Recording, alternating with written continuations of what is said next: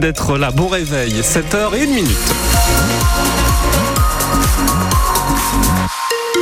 C'est l'heure de vos infos. Nolwenn le jeune sur la route, ça se passe très bien. Qu'en est-il du temps? Un ciel changeant aujourd'hui avec des averses cet après-midi.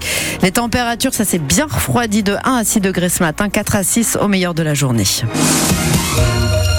C'est l'heure de la reprise pour le stade Malherbe-Camp. Reprise en beauté puisque ça se passe de l'autre côté de l'eau chez nos meilleurs amis, les voisins avrais, les meilleurs ennemis, pardon, en 32e de finale de Coupe de France. Un coup d'envoi de la rencontre 14h30 au stade Océane.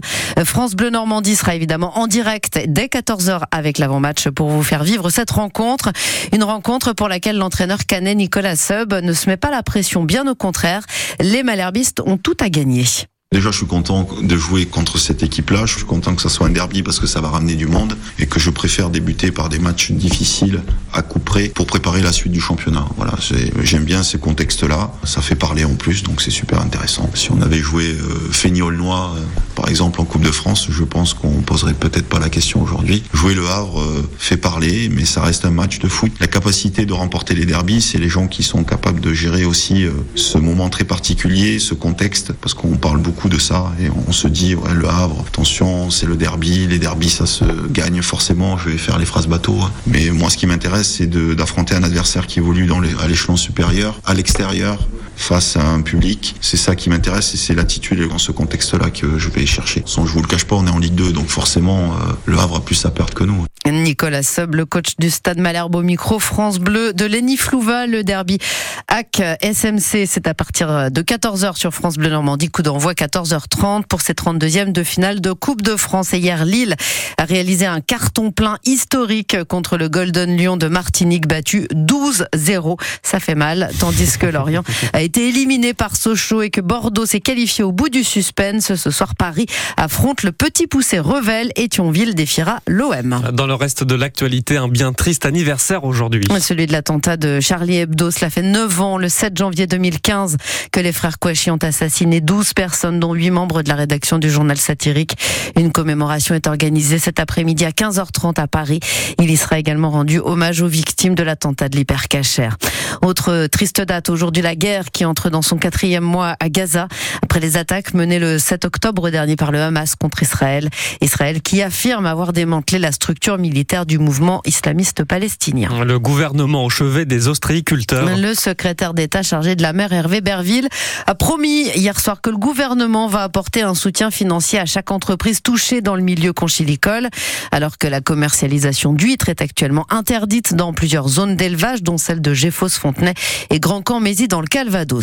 La ministre de la Transition énergétique prônait une augmentation du nombre de réacteurs EPR à quelques semaines de la présentation du projet de loi relatif à la souveraineté énergétique dans la tribune dimanche. Agnès Pannier-Runacher indique que la France devra aller au-delà des six premiers EPR annoncés dans la, pour la relance du nucléaire. Elles étaient destinées à l'abattoir, mais elles finiront leur jour à pondre dans le jardin. hier, une vente de poules pondeuses était organisée à Moult, dans le Calvados, sur le parking du magasin Bricomarché des poules, âgées de 18 mois et considérées comme trop âgées, donc plus assez rentables pour les éleveurs. Alors, depuis quelques années, l'organisme Poules pour tous s'occupe de les faire adopter une seconde vie au lieu d'être abattus. C'est un reportage de Marie Martyrossian. Dans le camion de l'organisme Poules pour tous, plusieurs centaines de poules sont entassées dans des cajots, prêtes à être adoptées par les nombreux intéressés qui font la queue. Bruno a prévu d'en acheter une seule. Bah parce que j'en ai deux dans mon jardin et il y en a une qui est morte et donc il faut la remplacer. Ça vit pas tout seul. De la compagnie donc pour ces volailles qu'il chouchoute depuis des années. Juste derrière lui, Denis va en prendre lui une douzaine. Il apprécie les œufs de ses poules, mais pas seulement. ça mange tous les déchets, tout, tout, tout ce qu'elles peuvent manger, les potes, le pain, les épluchures les épluchures du jardin aussi. Ça prend pas beaucoup de travail, il n'y a pas d'inconvénients. Des poules âgées de 18 mois et qui, sans ces acheteurs, finiraient à l'abattoir car à cet âge-là, elles sont considérées comme trop vieilles pour être rentables. Explication de Cécile Pizimanti de Poules pour tous. Elles ne pondent plus assez pour euh, la grande distribution. C'est un peu dommage parce qu'effectivement, elles pondent encore euh, un œuf par jour euh, pendant 4 ans. Et donc, au lieu de les envoyer à l'abattoir, nous on les récupère et puis on les vend à des particuliers. Pour Elodie, Et donc acheter ces poules, c'est surtout un choix éthique. Je trouve que c'est une belle action de, entre guillemets, leur offrir une belle fin de vie à ces poules. Enfin, ça va leur changer un petit peu leur vie. Quoi. Comptez entre 5 et 7 euros par animal. À noter qu'une poule pourra vous produire encore un millier d'œufs et ce jusqu'à la fin de sa vie.